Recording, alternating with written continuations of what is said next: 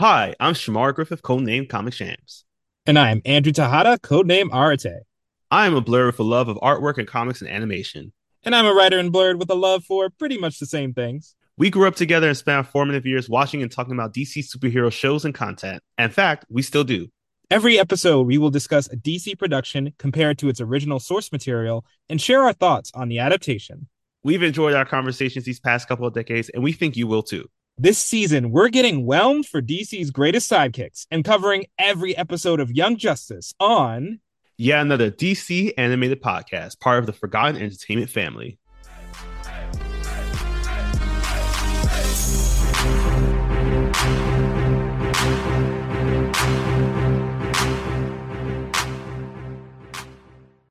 Welcome to yet another episode of yet another DC animated podcast. My name is Shamar Griffith, codename Comic Shams. And I am Andrew Tejada, codename Arate. Andrew and I have known each other since 1996. That was the year a little manga called Yu Gi Oh! premiered. And Yu Gi Oh! just happens to center around a main character who, when they put on a certain golden item, they're possessed by an ancient spirit with access to magical powers that may or may not be from Egypt, depending on how convenient it is for the writer. Damn, I had a Yu Gi Oh joke too during this, but I never realized that Yu Gi Oh is Doctor Fate, or rather, Yami Yugi is Doctor Fate. Or spoilers, Atem.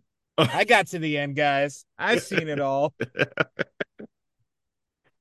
oh my gosh. Well, damn it. I'm feeling like more and more. It's just like my whole childhood is just one big story of all similar characters. Fun fact: At- Atem is meta backwards, so do with that what you will. Oh my god!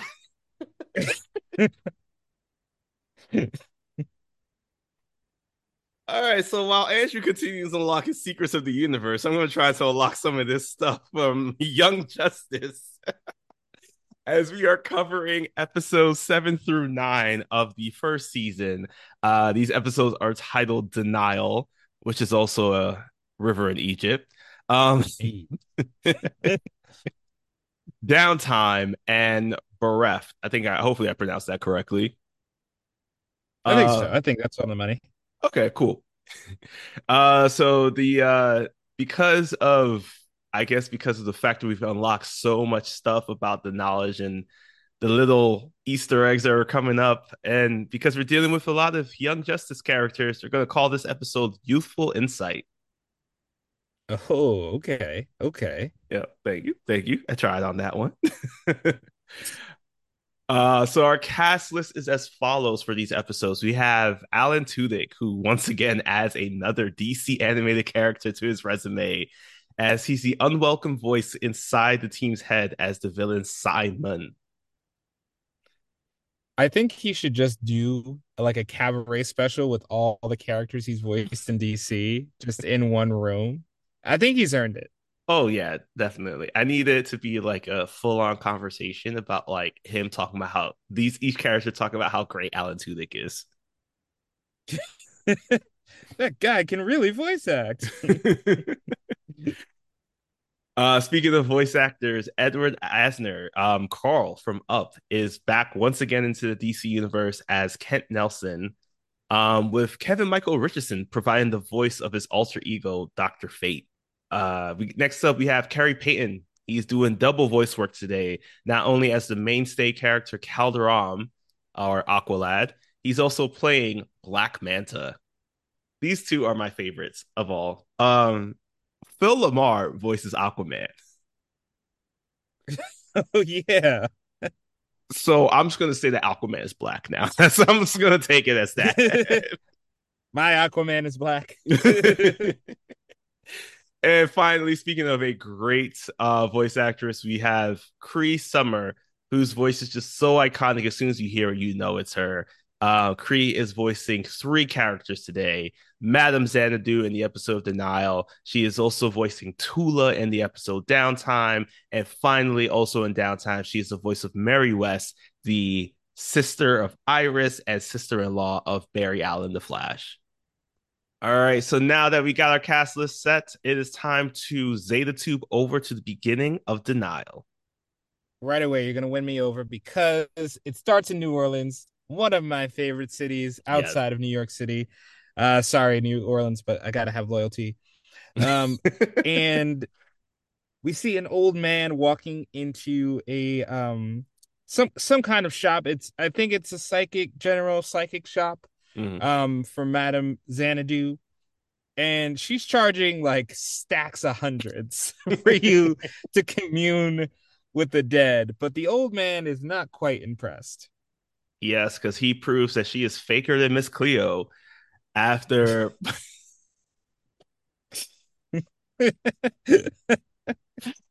oh, sorry. I have fond memories of Miss Cleo. Call him now um, but yeah, he she's faker than Miss Cleo because he points out every single piece of choreographed technology that's around her to mimic the magic, such as fans to make things blow around, um, lights to make it look like her her eyes were shining from being possessed, and finally, my favorite thing: more hydraulics than anything ever produced in the Fast and Furious movies. That's truly impressive. Oh, like yeah. that is effort. mm-hmm, mm-hmm. They went to space, y'all. Like, come on. so he calls her out on it. Unfortunately, though, one trick that she did not have up her sleeve because she did not expect this, nor did Kent Nelson, is that a man comes from behind, grabs him, and the two of them vanish in thin air as she leaves quite upset. Um, but we do see that his cane, the of Kent Nelson's cane, is just also just floats in midair. It starts to glow, leading to a couple weeks later now where the team is convening at Mountain Justice. Yeah, and here we get a you know some cute teases of Megan and Artemis talking about um their teammates and who they might be interested in. Megan, of course, says no to Superboy. She says he's more like an older brother, a comment that becomes a lot weirder the longer the series goes on. And Artemis is says no to Wally. He's too uh he's too immature. He's too girl crazy. So she's not interested either. And their conversations are interrupted by the fact that they find out that kent nelson is missing a former jsa member. He's apparently been missing for like three weeks yeah. and no one's done anything about it. Like they mentioned that he goes on quote unquote walkabouts but still guys wow yeah, wow, like... you guys are friends. Word, like this is this is just wild that um he's been gone for this long, and it's revealed to them that you know he's a. I, I think one of my favorite moments that came up was that um Cal calls him, oh, he's like Earth Sorcerer Supreme, and I was like, is this a, is this a dig at at Doctor Strange before the movie even came out? They were ahead of the curve. so this is where we kind of learn where everybody stands on magic, which is a pretty I, I did appreciate this scene here because we do see that you know there are some magic users on the team such as cal who is um who uses aqua magic um you know way of the water as avatar fans will call it uh we call it water bending on this show um and we do see that one person in particular believes that magic is just science that hasn't been called out for what it is, which he states that he's just Dumbledoring up science. And this is where he decides, and this is Wally, Kid Flash. He's like, I don't care for all this stuff. But he decides that because M'gann, who is really into magic based off of her interactions with Martians and the priests and priestesses that are on Mars, he decides this is a great opportunity to pretend that he's really interested in magic so that he could get closer to M'gann. Yeah, and uh Robin sits this one out because apparently Batman needs to outsource sometimes. He can't do everything alone. so Robin's out of this one, but they all get a they get a key to the Tower of Fate. And once they get inside, this is crazy foreshadowing. We're not going to dive into this cra- yet, but Wally uh again, he they're like the a Tower of Fate projection of Kent Nelson asks, Why are you guys here? Wally says he honestly wants to learn magic, which causes all of them, because he's obviously BSing for Megan, they all fall into a lava pit with Superboy almost falling into a pit of lava. This is crazy Mm. foreshadowing to something that happens four seasons later. It's insanity how far out they planned. Um, and while they're falling into the lava, Wally hits on Megan. When Artemis points out, "Is this the time?" He's like, "Well, we're about to die, so yeah." Which you know what, I can't argue with it on that. I can't either. It's like if you're gonna shoot your shot, you might as well shoot it when you can't shoot it no more. At the same time, though, we do see what's happening with Kent Nelson. He is being held captive by uh, two magical arts users, um, one of whom has a familiar uh, cat named Teekl, and this is Klarion the Witch Boy. Uh, so Teekl does see the team arrive and goes to alert his um, his co-conspirators about what's going on. The other magician is our favorite magician from the Flash TV series, uh, the one that is played by another mainstay within the DC universe. Uh, mostly seen him as Polka Dot Man in the DCEU, but we have Abra Kadabra who is joining us today. Um, he is voiced by actually the same person who is voicing uh, Red Tornado, so that's why we didn't really give him a shout out, but I have to do it now just because I feel like, you know, Flash now wrapping up, we may not ever see this dude again because I think spoilers, he died. Uh, but in the show, he's alive and well, uh, torturing Kent Nelson and demanding for a way to get into the Tower of Fate. Which, upon seeing that the tower is now opened up, the three of them are the two of them drag Kent Nelson over to the tower so they can enter it and find the helmet of fate. As they're in there, uh, Wally Artemis gets mad at Wally because she says, "You know, you're lying." Almost got us killed. Completely fair argument. And Wally is just really laying into the fact he does not believe in magic, despite Aqualad saying, Yo, literally my whole thing is magic. like, what are you talking about? And he's like, Oh, it's biology. He doesn't want to believe it. In the process, Wally and Artemis uh, accidentally touch Dr. Fate's cane, which sends them um, right in the middle of the kidnapping situation.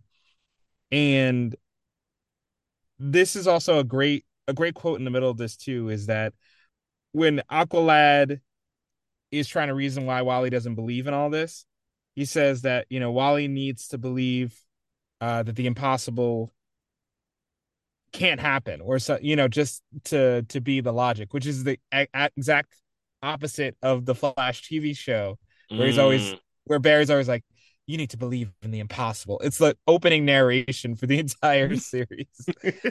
Um, but luckily, Wally and Artemis uh get teleported by the cane exactly where they need to go. Yes, and I think this was all orchestrated by um by the I'm going to call this the astral intelligence version of Kent Nelson, the AI version that's roaming around in the um in the Tower of Fate because he is the one that is answering all the questions. It, it's like literally just a, a spirit version of Kent Nelson.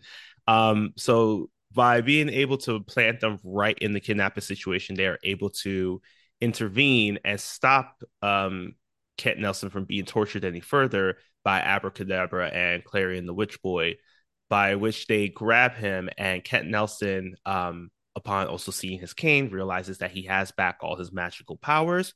So he calls for an elevator in the Tower of Fate, which gives all of them a moment to talk. And I do really appreciate this moment that we had here because it does show that a little bit that um, they were all right on certain things. So when Wally calls out that like you know he doesn't believe in magic, it's definitely explained by science, and here are all the ways they can be explained by science.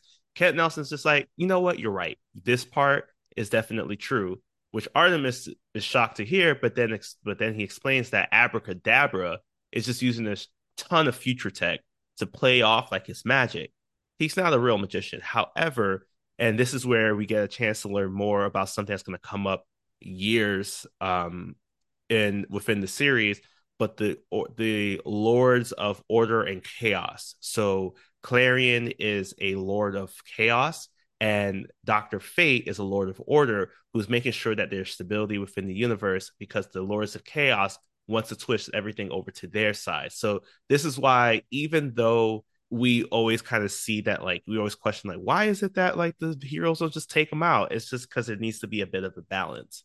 And they are the people who are providing that balance.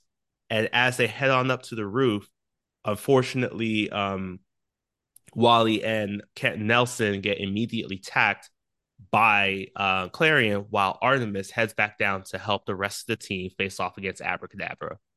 Yeah, and it's it's not going well. Um, as you can expect, uh, Wally is not really a match for a high level magician. So while Kent is trying to protect both of them, he gets a fatal hit, and um, as as he's dying, he tells Wally just have faith in the impossible and put on the helmet. So he does. Also, this is very it's like I'm getting some Black Adam movie parallels. I feel like they may have borrowed a few cues from here. And Wally puts it on, and um Dr. Fate, that the spirit of Nabu um in the helmet is like, yo, bro, 65 years without using me, that's kind of rude, bro. Like, mm. come mm-hmm. on. Um, and while Wally is being dazzled by all this magic and he's watching, he gets to watch his body being operated by Nabu. And the animation in this fight of the expressions, the magic, it is all just exquisitely done here. Yeah, I agree. I loved Klarion's face because there is at one point in which Klarion does look like a very normal as individual. I mean, I, it, his hair or their hair is kind of spiked up in a way that looks like devil horns. But there's at one point in which Klarion is so upset and distraught over what's happening because they start to lose that um Klarion's face turns into this more demonic looking thing. And it's just a smooth transition that it's like like a chef kiss in knowing that like yeah this is a lord of chaos that dr fate is dealing with. And fortunately dr fate um while this is all happening kent and wally get a chance to talk um but the more that they realize what's going on the more they see that you know dr fate's kind of doing his own thing. Fortunately dr fate does figure out that the um that Teekl being the the cat that was the familiar that was next to that was next to Klarion the entire time might be um Klarion's familiar because like Dr. Fate, there needs to be in order for, in order for a lord of chaos or order to actually stay within the earthly plane, they must need they must have some sort of like connection to it. So for Dr. Fate, it's the helmet, but he also needs to possess a body. For Clary, he figures out it must be the cat. So he immediately starts attacking the cat.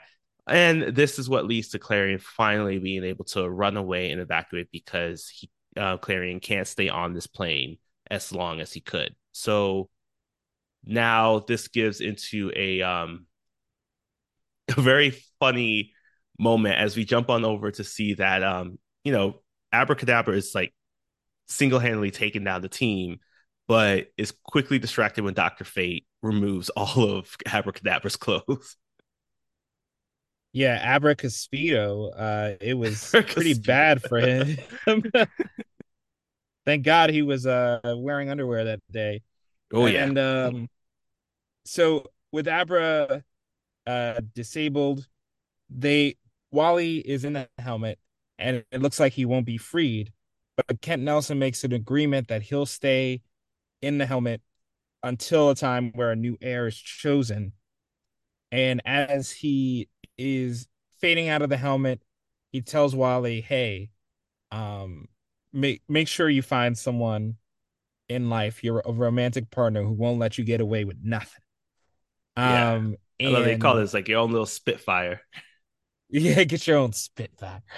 and um, in a nice twist, because Artemis is giving Wally um some more crap and she's like uh, all right Wally you're an you're an asshole. Not her exact quote but basically the gist of it. And you know it seems like Wally is going to go after her but instead he immediately goes after Megan which I think is a great way. You know he doesn't learn his lesson immediately but Ken Nelson's lesson echoes in his mind somewhere. It's like young blood, get back here. What did I just what did I just say? so now that we're left here listening to the words of Kent Nelson and seeing that like transfer out and echo out through time, space, and magic, uh, we do have to also head on over to our next episode, Downtime, where we're in Gotham, where Robin was the last episode. Uh, but we see that the team has caught back up with him just in time for them all to be manhandled by the might of Clayface. Uh, not the one that fell in love with his butt in the Harley Quinn special that we covered, but a more murdery one. Yeah, it seems like the team is about to die, and then Batman comes and handles it in three seconds, which begs the question of why he didn't just do that in the first place. Oh, I uh, have the answer to that. just wait, I got, I got, I got receipts, Batman. so they get back, and he says, "Everybody but Robin, I leave the room. I need to to talk to Aqualad." Even though Robin tries to linger, uh, he insists it's just Aqualad. And Batman goes, Troy, your head wasn't in the game. You know, you're you're the T on your necklace standing for trouble today. And he, he tells Kaldur, look, you need to either give 100% to the surface or the 100% to underwater before before you continue on with the team. So that inspires Kaldur to take a visit to Atlantis. Yes, we're heading down under like really under.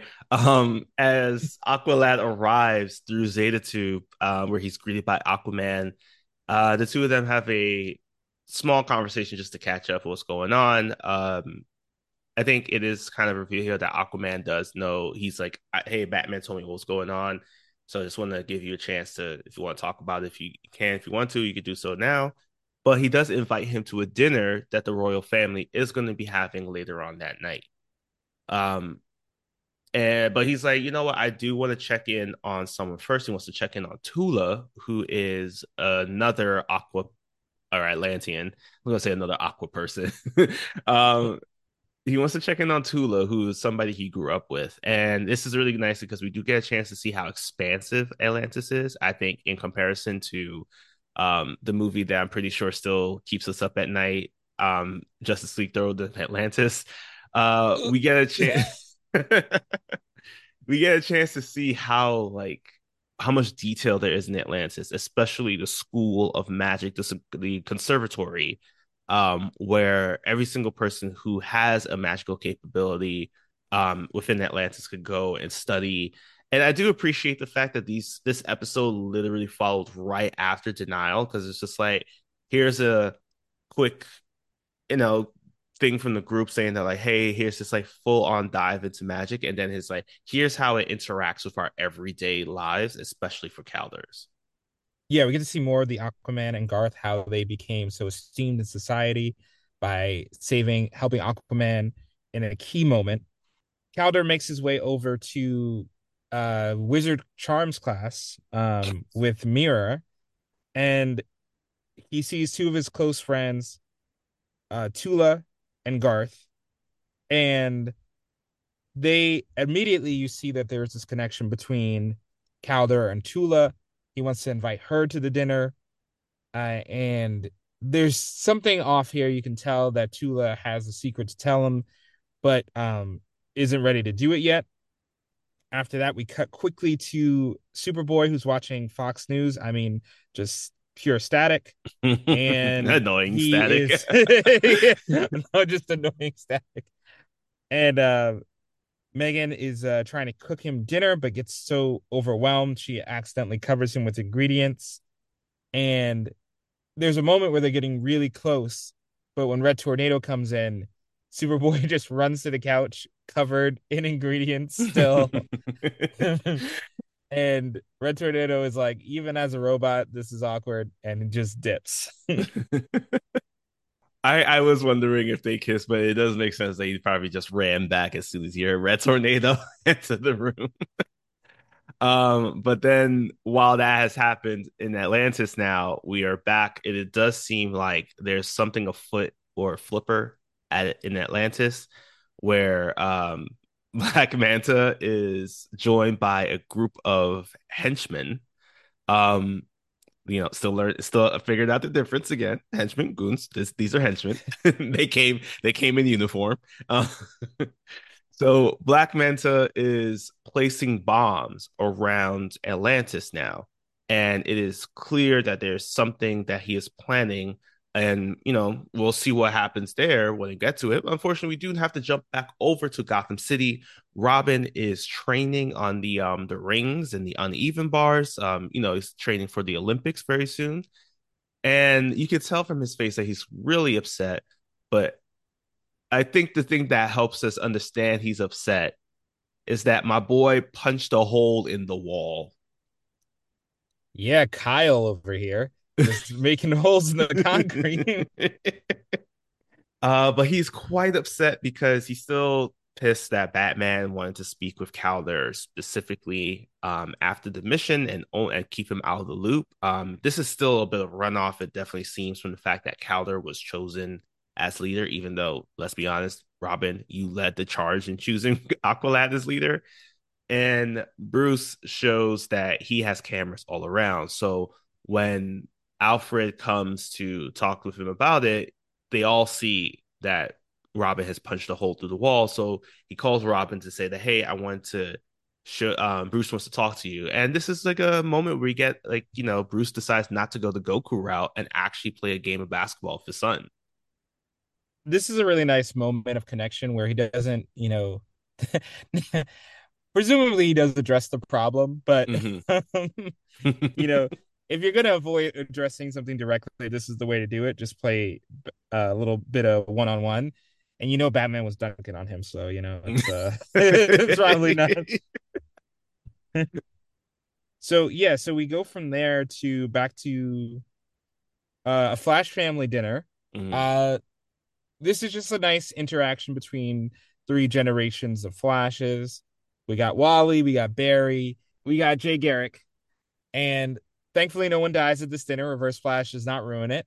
Um, Wally just eats a lot of ice cream, and that's the biggest tragedy. Thank God. Um, after we cut from Flash, we go down to underwater again, and this is when Tula, you know, comes clean. She reveals she's with Garth, which gets Aqualad very upset. And then in before the great Aquaman movie would do this, the conversation is interrupted by an explosion. Um, mm-hmm. count the explosions in Aquaman. How many conversations are cut off by explosions? It's more than you think. Um, and that leads to everyone scrambling to try to help, help the situation. Aquaman has had to temporarily step away, so it comes down to Mera doing some crazy water bending. Mm-hmm. Um, and in the process, Tula gets hurt. Yes, and um, you know, fortunately, they do have a bit of reinforcements. I just wanted to point out really quickly that it is announced that Aquaman and Mera are expecting a child. So we um, so Mera is just basically fighting while pregnant. Like you know, like y'all thought the Rihanna's performance from the Super Bowl was crazy. This is this is up there right now. and as they're all fighting, mo- little by little, they start piecing things together, and they realize that sections out of five of them, only section four wasn't hit. And in an earlier scene, it was shown that it is section four is near the science center where they have found some sort of like creature that's like a starfish we're not going to make any assumptions, but we figure that this might be Starro in some way, shape, or form. That's my own personal belief. Um, as we're just like rewatching this stuff now, and as they realize that Section Four hasn't been attacked, uh, Kaldur decides to head on over. And here's one of my kind of like moments in which we see that Ca- um, Kaldur does bring a little bit of character here, because um, when Garth asked to head on over with him, figuring that he's providing an assistance. Garth um, Kaldur looks back and just says, "Your place is with Tula," and he says this so angrily, showing that he has not quite passed over his feelings that he has for Tula and feels betrayed by his friend Garth, who you know, and it does question because in the earlier in the episode, we do get a chance to hear a little bit about um, Kaldur's origin story, uh, which we covered, I believe, last episode too in the comic book section, where he and Garth teamed up with um, Aquaman to stop Ocean Master um, during the threat. So, you know, it starts to question like, hey, um, if I had stayed, would I be the one with Tula, or and would Garth be the hero that I am now? So um, Aquaman, Aqualad leaves very pissed over um, this whole interaction as he heads on over to the science center, which seems to be, I guess, a pretty long journey because it does give us a bit of time to head on over to Gotham, where we see that Artemis is at home working on her arrows, where her mom comes in and announces that Artemis just received some amazing news and passes her an envelope that I honestly would definitely say is probably just filled with money. Yeah. Um, so she gets a full scholarship to uh the Wayne Academy, essentially mm-hmm. on Wayne's dime. And uh, presumably it's funny because she doesn't know Batman is Bruce Wayne, presumably right. in this universe. So it just kind of comes out of nowhere. And she knows about her superhero activities. So her mom is like, do something I never got to do. Mm-hmm. We see that the mom is in a wheelchair as well. Um, so maybe uh, that also drives maybe some of opportunities or she was treated differently at at some point. So Artemis does agree to give it a shot um, and try it out. So as we have now caught up with everybody on the team, we circle back to Kaldur going with uh, Garth, and great moment here where there is a lot of tension between them still. And at one point, Kaldur copies a Robin move and yes. abandons his uh teammate goes all ninja style and it works out. Um and it's a it's a great great move. And as they as then we cut to black manta in the room. He's trying to steal starro in the ice. And we see two employees come up to him to manta manta men. I don't know his henchmen called. Manta manta men. And Black Manta goes, ah, nice try, Aqualad, and immediately sees through the disguises and attacks them, which leads to another tense battle. But Garth, after Aqualad encourages Garth to get his head in the game, they're able together to work together and basically get Starro blown up to hell. Oh yeah, yeah. Uh Black Manta in his fit of rage of basically losing, he just decides that if no if I can't have it, no one can. So he just starts to blow the whole thing up. And days later, Aquaman has returned. Uh hopefully he was back before that. Um, you know, I'm just saying Mera's pregnant, bro. Like you can't keep gallivanting anymore. um Aquaman recounts the damage to the audience with um Mera, Kaldur, Tula, Garth, and uh, Prince Orm, who is Aquaman's brother. And it's revealed that the only thing they were able to recover from the creature was the piece that had broken out when they had um when the explosion had broke off a piece of the ice, and they notice it's already regenerating. Orm suggests that they take the um the piece up to the surface world because they're basically the lab is non-existent now. Um, so as Aquaman looks over to Aqualad, Aqualad agrees that he he'll take the piece back up to the surface because now he feels better about staying on the surface world, knowing that the one thing that was holding him back, that thing being Tula, isn't something that he can um, pursue any longer. And this is where we finally get like a strong kind of goodbye between Tula, Garth, and Kaldur as the two of them wait with him by the um, Zeta tube, and this is where Kaldur he earnestly wishes them well, and then he asks Garth one last question. He asks him if he ever wished that they had switched places, to which um, Garth says never, and Kaldur says nor have I. As Kaldur returns to Mountain Justice, he's greeted by Batman, and he's getting the details of what's happening next for the next mission. Yes, and we will circle back to that later. But right now, here is Bereft, the third in our trilogy today, where we wake up disoriented with Miss Martian as she is speaking in her Martian tongue, Mhm. and quickly after she remembers that she knows Earth English, um, from I was like I'm sorry. Earth English. Earth English is not even universal between different parts of the city, not even from the Bronx and Brooklyn. Um, but she finds there's some gaps missing in her memory. And unfortunately, it wasn't a really crazy rager that did that. It's a lot of some serious psychic interference. And before she can even realize where she is, you know, she's in the desert. Superboy arrives. He rips off his shirt. um, it's not that kind and- of it's not that kind of movie, y'all. It's not that... No, yeah, sorry, sorry, guys. there, it's uh, no, it turns, turns. It's not, it's not the Harley Quinn. Um, but when he is, he rips off his shirt upon being called Superman and dips. Um, and this kind of becomes the format for the early part of the episode. Robin is confused, uh, but he automatically hides because he has some of those instincts. And Wally and Artemis meet. So they're kind of wondering what is going on. Why can't they can remember certain aspects of their lives, but they just can't remember how they know each other, which it kicks off this episode's big mystery. Yes, the one the other thing that we do find out is that um that they are in at least from Robin's understanding, he sees some soldiers passing by and recognizes them as um Bialyan Republic troops. So he's getting ready to call Batman, and then he has a, an immediate flashback for some reason in which he remembers Batman telling him radio silence. So he's like, okay, I, at least I know I can't do that.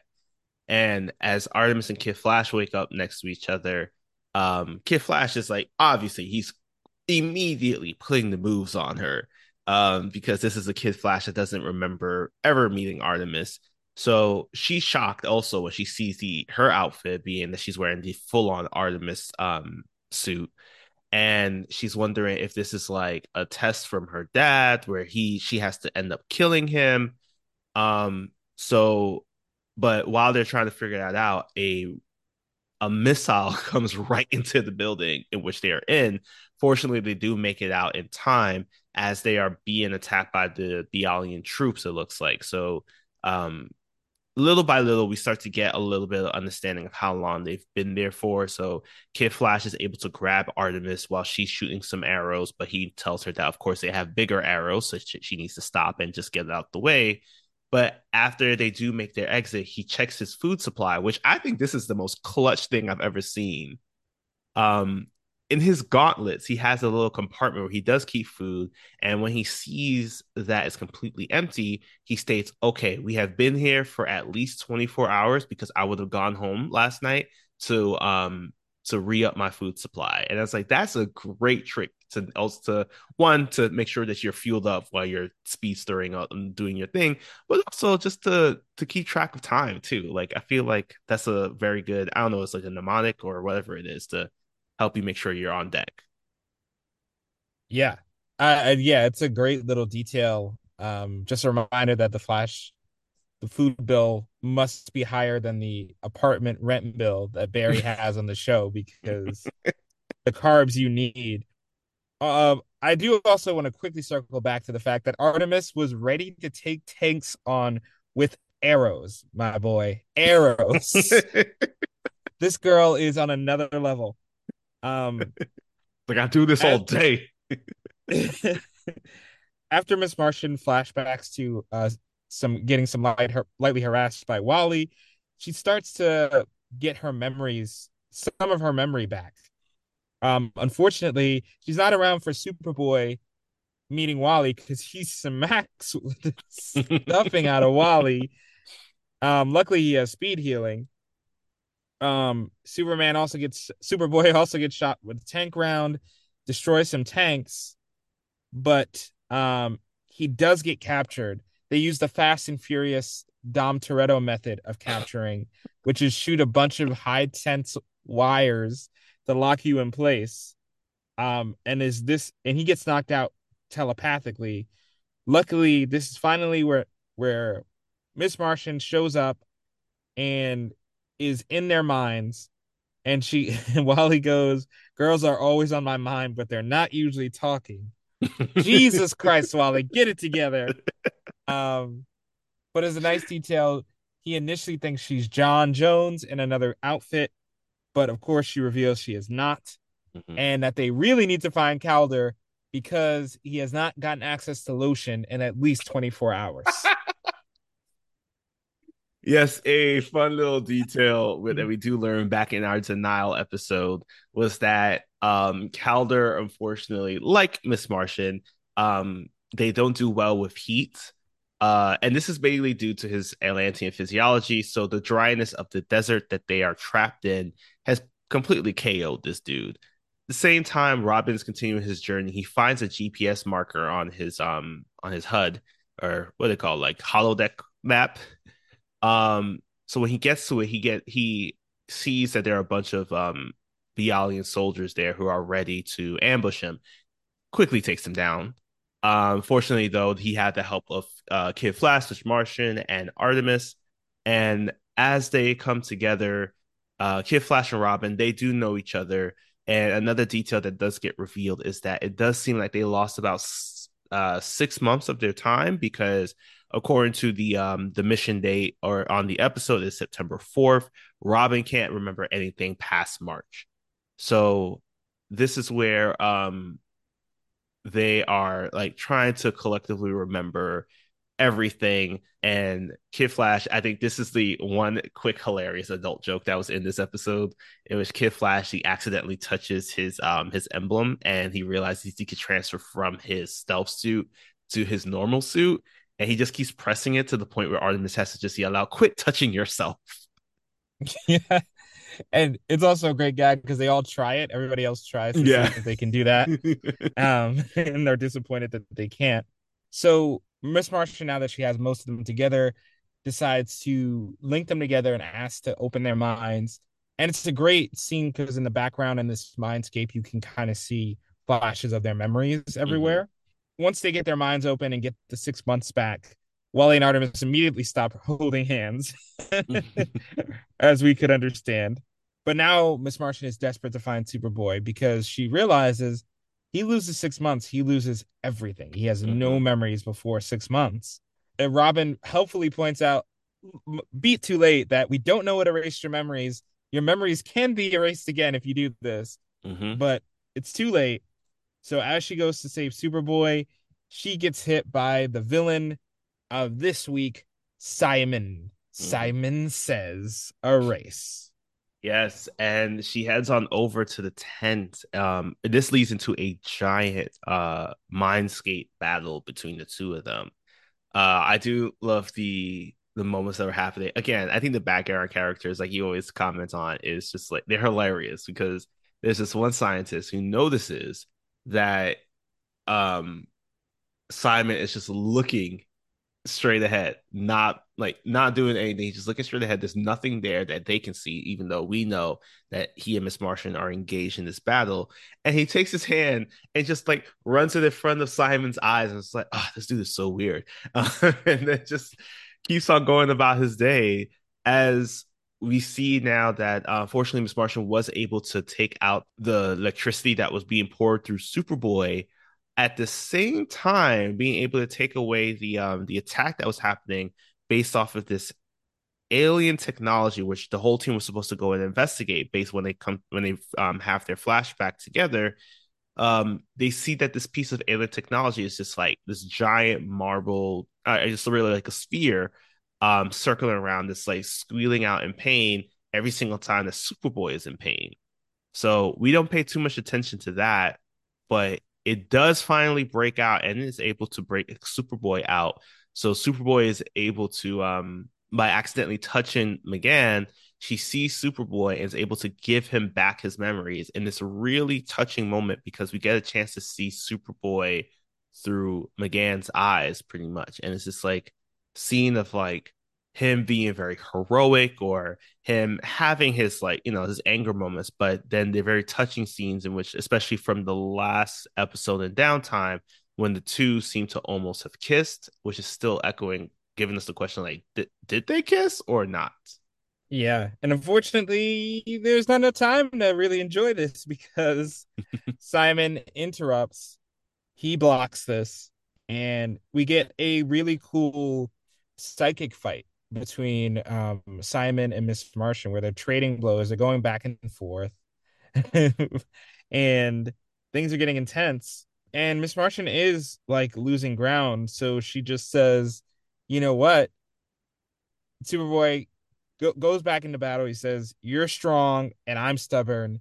Together, we can do this." and Mm-hmm. that's enough. Their co- collected power is enough to defeat Psimon, and they almost kiss once more, but they do have to get back to their teammates and bring home a new pet, Sphere.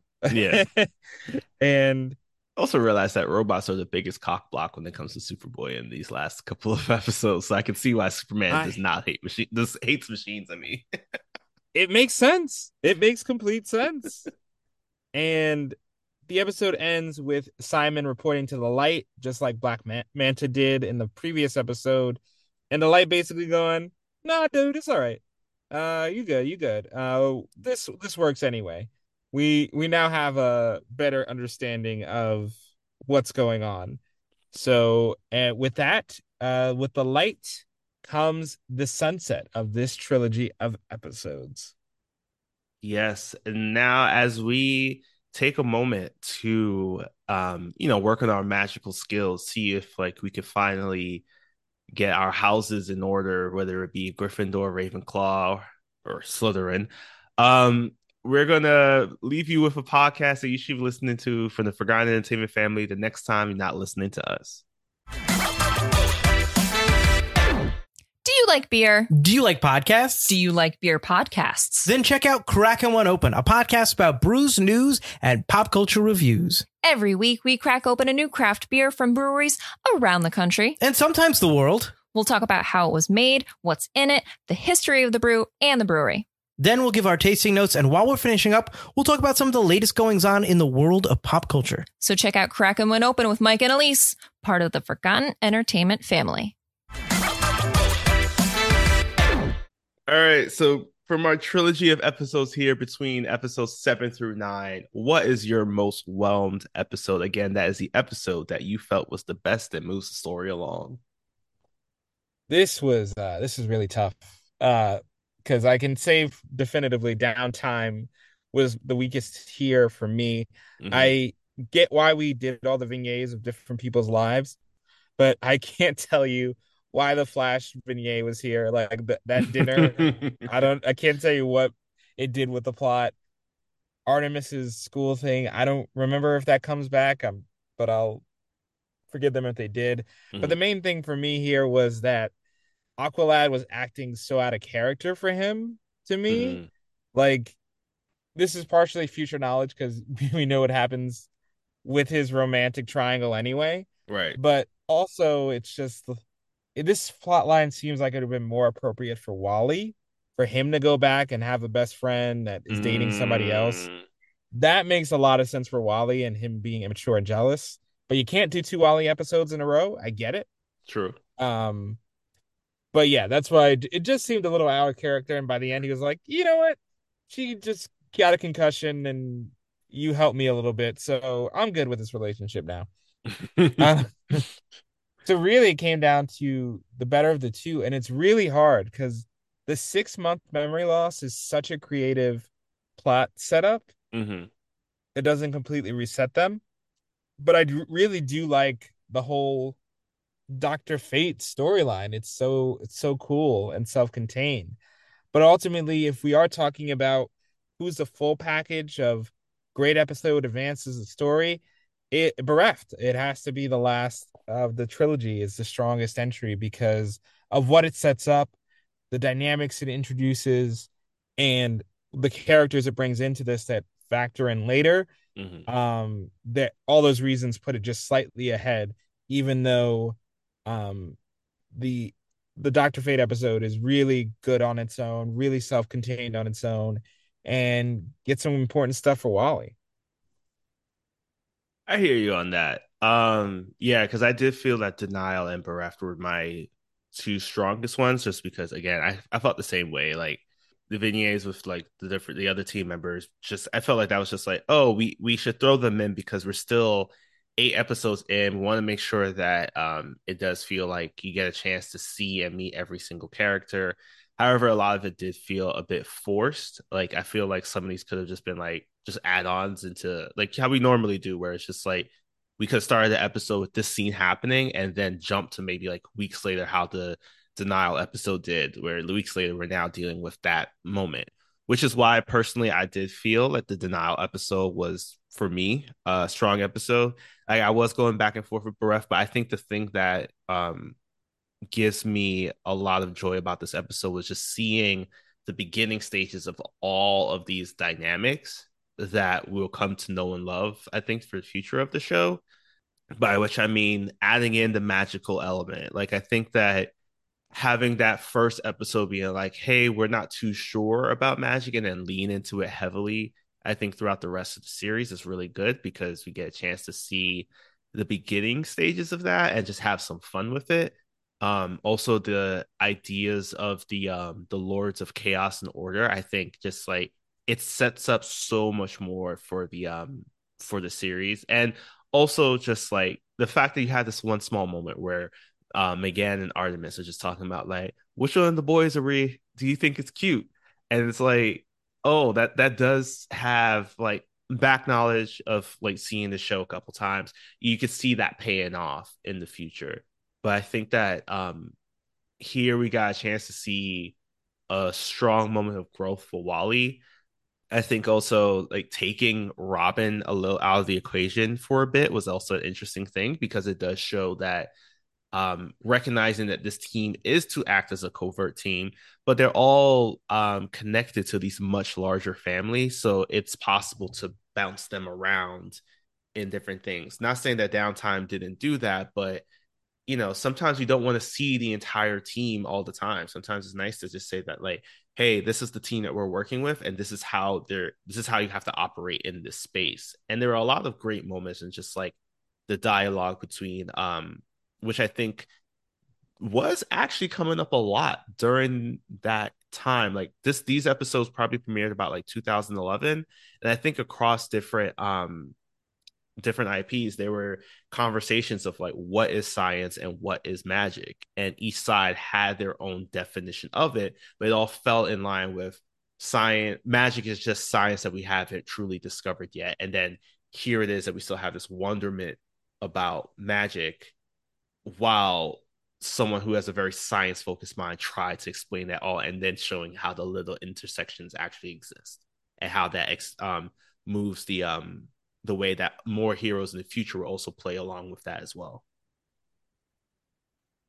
Yeah, yeah, I, yeah. I think it. Uh, it's the, always the ongoing battle with DC because they you see so many extraordinary things. It's you know everyone's desperate to make as many boxes as they can to mm-hmm. understand what's going on. So yeah, it it is an important concept to t- tackle really early, and it's so hard to do well but um, you know, in the words of Doctor Fate, how did how did a boy of you at just age 15 get so bullheaded already? it, um, so it it is nice to to break that down and break that barrier down early. Mm-hmm. All right, and now um, just because it's it's a lot, it's a lot of content. I want to make sure we have some time for this. Uh, we're going to jump into that comic book knowledge because um, episodes seven through nine take place between um, if I'm not mistaken, excluding. Oh no, actually, this does include. Now I'm thinking about it. Um, it takes place between July 27th to September 3rd. Uh, so July 27th was around the time that Kent Nelson was kidnapped. Took us three weeks apparently to find out this old man was missing. Um, I don't know, his life alert was just messed up or something. Red tornado, like, come on, bro, check in on your friend. And then it ended up on um September third, fourth, where the team um that entire mission happens on like September 4th, September 5th. Um, so I'm going to be talking about uh as I mentioned before in our first couple of episodes, I'm reading the comics based off the dates within the show um, to give some context of what was happening in between. And with episodes seven through nine, that means that um, for people out there who are also following along, please read Greg Weisman's Young Justice series, issues nine through 15. oh, God. yeah. yeah, fortunately, it's quick. And fortunately, a lot of it does focus on um, because I think that what we saw in this episode was an expansion of the storytelling of certain individuals on the team. In these comics, you're going to see an expansion of the storytelling uh, and a little bit of origin stories for a lot of the villains that we might come across in the future. Um, one of whom we didn't see in the show, one of whom we did see in the show, and one of whom may still be a secret. With issues 9 through 15, um, issues 9 through 10 that happens between the kidnapping of Kent Nelson and the moment when they're finally alerted to the fact. So this is where we get a chance to meet DC superhero Captain Adam. Um, this is someone that we met back in the Superman Batman Public Enemies uh, movie. He was the one that's like a silver silver surfer silver surfer looking dude, but he ate more um he ate more protein compared to the silver surfer. Uh, so he's requesting that the team covertly look into the trial and death of U.S. soldier Nathaniel Adams. Um, so Adams was charged for killing his superior officer while on duty, and he was caught in the act, so it's basically open and shut. Ultimately, it's reported that he ended up taking his own life in jail. Um, however, as the team is looking into the case, they start seeing that things aren't adding up. Like everybody that was brought forward to the witness stand they can find details that they fabricated every single thing that they said that um, Nathaniel Adams was stating. Like he was saying that he was knocked out because um, someone gave him some kind of drug, and that he woke up actually with the knife in his hand next to the dead body. Um, Likely story. Right, right. so and a lot of this information they get from the judge on the case, General Wade Eiling, who um, a couple years after the trial ended up marrying Adams' um, former wife and adopted his kids. Yeah, uh, yeah. Your face said that all. was just sorry. Sometimes I forget it's not visual. Uh, that was just me going, "What the." and that was the unofficial WTF moment in comments. Yeah. um. So as the team is investigating it, they do discover that this whole situation is connected to a gun smuggling ring that Nathaniel Adams found out about and was going into report, but then he was um he was framed basically. So they do find out who it is, and it's actually one of the people who um, was on. Actually, every single person on the witness stand was a part of this gun smuggling ring, and they're all being led by this one person who the team was able to take down and take to jail. And finally, they are able to clear uh, Nathaniel Adams' name, who is later revealed to to the reader, not the team, is actually Captain Adam himself. When he's having a conversation with General Eiling, and the two are just joking around, it's like, Captain Adams like, huh, I figured you had some hand in it because you were the judge on the case, but glad to know that you aren't, especially because you know you married my wife and stole my kids. Um so and you know, it's a nice moment because General Eiling's like, do you want to come and meet them now? Because now that your name is clear, you it's fine for you to do so. And we're seeing again the sense that General Eiling is this really nice guy, but he is not. The way that the team was able to figure out everybody who might be who was a part of this. Um, one is because they were all targeted um, and killed because they were able to find a picture of every single person that was involved in the gun smuggling ring, taking a picture together. So when one of the characters, uh, one of the co-conspirators, comes back to talk with his boss in the gun smuggling ring, it's revealed as General Eiling, and he states, "You know, the team was looking so much into like who was in the picture, they never thought about asking who took the picture." Mm, mm. Nice villain line there. Mm-hmm. Mm-hmm. And that's why personally this was actually um, my favorite set of comics from this particular set of issues. Because uh, following up after that, we have issues 11 through 13, where we get the origin of a character that we did see briefly in the downtime episode, and that's Clayface. Ah, yes. He was split into a butt, and then that's the origin. I mean, yeah, in the uh not safe for work version that Harley Quinn gave us. um, but yeah, since issue nine, we do see that Kaldur is having these feelings of homesickness. Um, when and he's really missing Tula.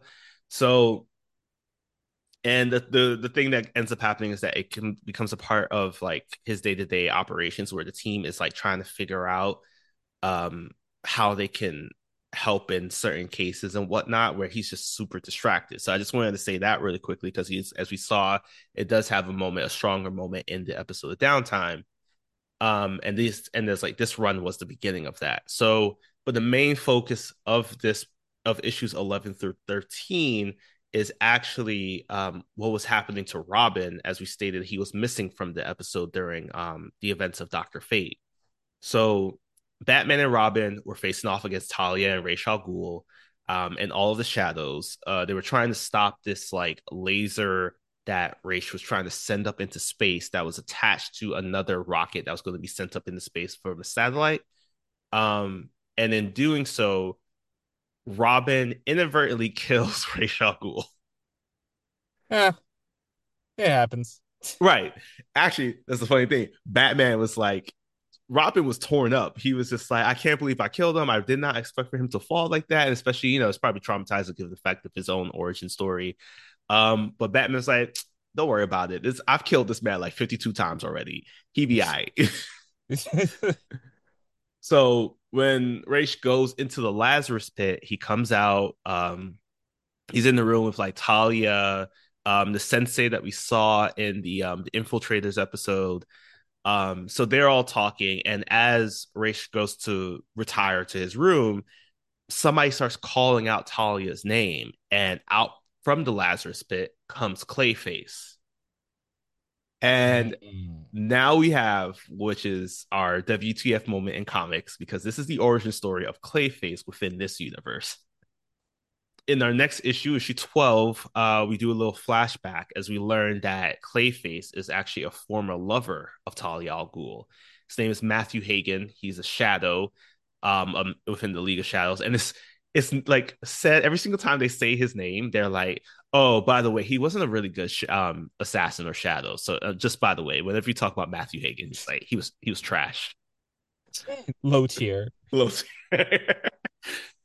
um, but Talia fell in love with him. Um, and this was after she had been denied by Bruce for like the fifty second time.